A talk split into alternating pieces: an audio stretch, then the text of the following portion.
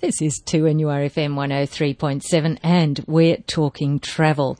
Sally Lucas here with us again today. Sally, we've got a special treat in store. We have. We have a special guest on the phone with us today, Jane, and this is Alison Scott, and she's the Australian and New Zealand representative for the Las Vegas Convention and Visitors Authority. And we thought we'd have Alison on today just to keep us up to date with what's happening in Las Vegas, but not just Las Vegas, its surrounds, because as Alison and I will discuss shortly, there's some quite exciting things happening nearby to Las Vegas at the Grand Canyon. And um, we'll sort of probably talk a little bit Las Vegas first and then go on to that later. So I'm sure it'll be something that will have everyone interested and riveted to their seats. So welcome, Alison. Hello. How are you? I'm very well, you. Yourself? Great. So Las Vegas, this is, uh, Gus, I haven't been there for years, actually, Alison. I have to admit to you, I, I, have been there quite a few times, but not in recent years. But I believe that Vegas is really just growing and growing and growing, and they had an incredible, apparently, was it 38.9 visitors uh, were drawn to the wonderful neon lighted city last year. So that's quite incredible numbers, isn't it? Incredible. It, um, the two, figures for 2006 have just been released, and officially they had 38.9 million visitors last year. And what's what's incredible is that it's um, there's 1.7 million residents in the city. So when you think about that, that's a ratio of about 22 tourists at mm. one time to one resident. To one resident, yeah The city really does operate for for tourism. Well, it does. And I mean, I think too, we need to let people know that other than Vegas, we're not just talking about, obviously, it, its gambling side, but we're talking about the different other resort developments and things that are on offer there now that are a lot different for people that might have been there even, say, you know, 10, 15, 20 years ago. Yeah. That it's actually grown and changed and it is offering a lot more to the visitor now than just purely the nightlife. That's right, and that's one of the things I probably enjoy about um, this role the most is that it's uh, there's a lot of misperceptions about Vegas out there, and uh, most people, well, a lot of people still think you know it, it's all about the gaming and the nightlife. Mm. It, it amazes people when we tell them there's over 60 golf courses. So if you're a, if you're a golf fan, it's you know a great destination. It mm. really is the entertainment capital of the world. There are five Cirque du Soleil shows, a whole range of Broadway style shows um, the dining. You know, a lot yes. of people, when they think of Las Vegas, they associate 99 cent buffets and. Um, yes, I know what you mean. Yes. Margaritas, and absolutely that's still there if you, you know, you yes. want to enjoy it one evening. But there's also a range of, um, you know, high cuisine and celebrity chefs that have made made their home in Vegas, as well as shopping. It's one mm. of my favourite things about the city. It really is a mecca. They've got um everything from very high-end boutiques, which has yes. made it very popular with celebrities and the like. But they've also got great factory outlets, and as you'd expect in Las Vegas, where everything's very unique, they've got the lots of themed shopping centres as well. So if you don't feel like walking around, you can go to one of the shops, which is a um, Venetian themed, and jump in a gondola. Look at shops that way. Yeah, so if you can't afford to go to Italy, you could experience a little bit of just about everywhere in the world in Las Vegas, I guess, Why can't you? From Egypt to Italy, um, and all sorts of things in between. Yeah, absolutely. As you're saying, 60 golf courses, I mean, that's quite remarkable, isn't it, when you think of the size of the city that it's got 60 golf courses? That's, It it is remarkable, and the golf courses are. It really, even if you're not a big golf fan, it's beautiful if you play on the courses because you can imagine it's this city that really is smacked in the middle of the desert, and so there's these little pockets that they really are little desert oases. You know, these green uh, Yes. golf courses, and in the background you can see the desert, and behind that the mountains. So it's they're beautiful. it's quite incredible when you fly into Vegas. I always remember that, that it is, it's just this incredible neon city smack bang in the middle of the desert. It's, it's quite unique, isn't it? It really is. If you, whether you drive in or if you fly, you, Yes. know, you, for four hours or for a half hour flight, you're driving through desert, and then out of nowhere, you, you know, these pyramids emerge, and you know, I mean, it's the Eiffel Tower and all these neon lights, and it's just. It's like nowhere else on earth, and that's why people go there to go crazy, and you know, have to, you go there to escape from reality and just just have a bit of fun, Yeah. live it up. And it's nice to do that occasionally, isn't it? Definitely. Yeah. And as you say, like I'm just looking like at some of the boutiques there, like Chanel, Louis Vuitton, Dior. So, you know, car dealerships like Ferrari and Maserati and this is just quite amazing, isn't it, when you think, in the hotels. yeah. Well, yes, go on. Sorry, I didn't mean to interrupt. um, we we spoke about the number of visitation and I suppose Yes. and about people going crazy there, and we like to think of it as there's 130,000 hotel rooms across the city, and you know which is is phenomenal in itself. And these operate at a 92% occupancy year round. So on any given night, even if you arrive on a Tuesday night at, for example, the MGM Grand, which has 5,000 rooms, it's one of the biggest hotel rooms Yes. in the world. At 92%, that's that's around 4,000, uh, I suppose four and a half, five, Yes. a thousand other people looking to do exactly the same as you are, and that is to, you know, to enjoy all of the attractions and just um, live it up for a couple of nights. Yes, and I mean it is amazing. I've been to the MGM Grand, but as you said, it's grown incredibly, and, and any hotel that has 92% occupancy must be laughing all the way to the bank.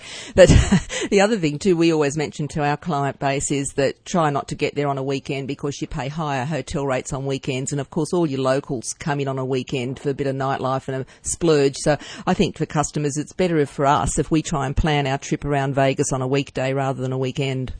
Absolutely, we always suggest that to you know Hmm. Yeah. travellers from our markets because this you know Californians particularly because they're so close they they love to they, they flock to Las Vegas on the weekend. Yes. So if you can get there midweek, you'll pay a lot less for your room. Exactly. You know every night's a every night's a weekend over there, so it's True. not, you won't be missing out if you Oh no, you don't. No, uh, all you're missing out on is the extra cost and the crowds. But anyway, we'll come back in for the next segment if you like in just a moment, Alison, and we might talk about the things you can do outside of Las Vegas. great. 2NURFM 103.7, we're talking travel, and Las Vegas is the destination, Sally Lucas. It is, and as well as Las Vegas, uh, Alice and I thought we might have a little chat about, well, particularly the Grand Canyon. We know it's one of those wonderful wonders of the world, and I've been fortunate enough to be there about three times now in three different seasons and seen it under snow and seen it under. And every time you go, it just glows a different colour. This is what's so amazing about the Grand Canyon, I think, is it changes all the time, and I think Alison would agree with me here. And it's it's located what about 120 miles east of Vegas, isn't it, roughly? The closest point is yes, about four hours drive from Las Vegas. Yep. And there's so much there to do as, as far as the um, Indian um, side of it's concerned with their village there and the markets. So it's wonderful just to experience the Indian side of it as well as the natural side of the actual canyon itself. So, and seeing that Colorado River snake down through it, you know, and, you know, I've done a flight over it and I've landed there and I think the flight is just remarkable, isn't it? It is, particularly if you are if you're lucky enough to go out in a helicopter where they can really get down and they swoop through you know through the canyons and often they will land in one of the canyons and it just gives you a completely new perspective of the Grand Canyon. Yes, I haven't done the helicopter, I must admit it. Um, it was basically, you know, fixed wing aircraft when I did it, and we always had to do it very early in the morning before that hot air comes up out of the canyon. Otherwise, it can get quite turbulent, and, you know, some people can get, you know, a little bit airsick. So, I mean, it's always wise to do it as early in the day as possible, isn't it? That's right. Yeah, recommend it, particularly if you're. I mean, if you're there in um, June or the, the yes, hotter the summer months, yeah. Best to do any of your outdoor activity earlier in the morning before it gets too hot. Absolutely. And isn't it exciting about this new skywalk?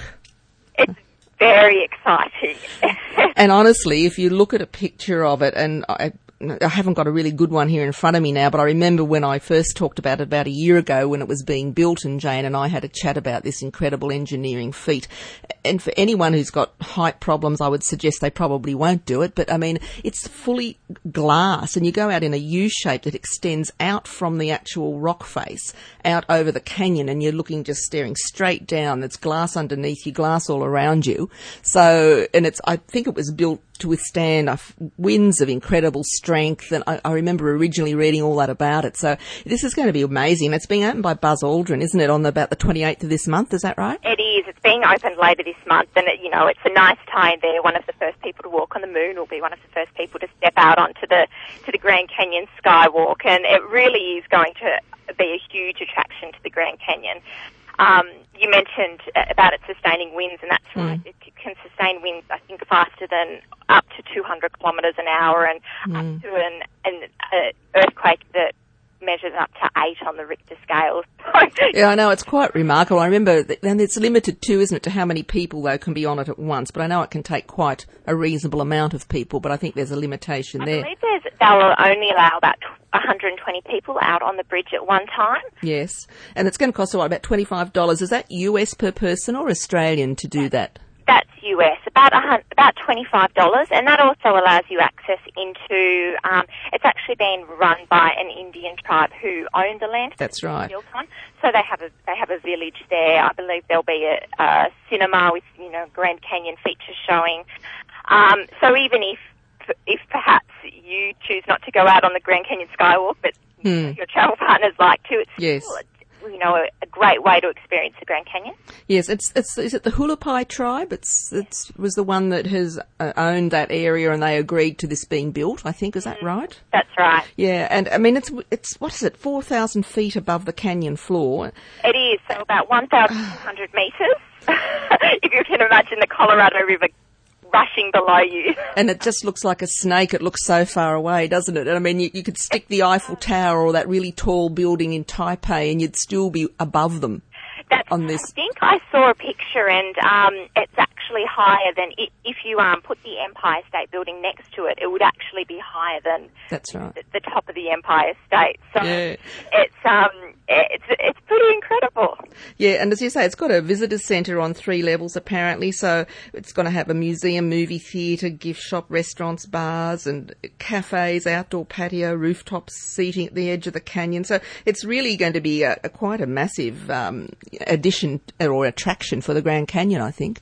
It will, and I suppose, um, as I mentioned, it's about it's about four hours drive from Las Vegas, and Yeah. traditionally, if you were driving to the Grand Canyon from Vegas Yes. um, to the more popular rims in Arizona, you're looking at more of a um, an eight-hour drive, or alternatively, your you know your helicopter or your plane flight. So I think it will be a, a big one for any Australians travelling to Las Vegas to perhaps spend a day driving out there and. Um, you know, using all the facilities out there and then, of course, going out on the skywalk itself. Yeah, I think you'd stay overnight. I mean, that's what I did when I wanted to spend more time in the canyon. Unless you're flying in, that's different when you can do touring of the canyon rims, you know, when you're flying in and out. But I think if you're driving, if it was me, I'd be recommending that people stay overnight at the canyon so they can really see a couple of the rims of the canyon and do this walk on the skywalk because there is quite a lot to do.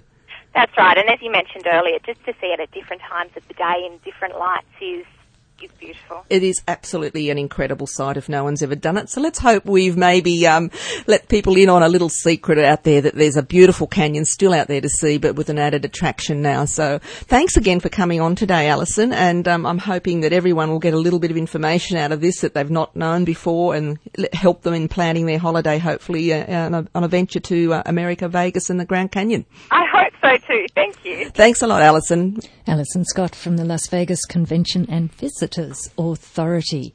And we are talking travel here on 2NURFM 103.7.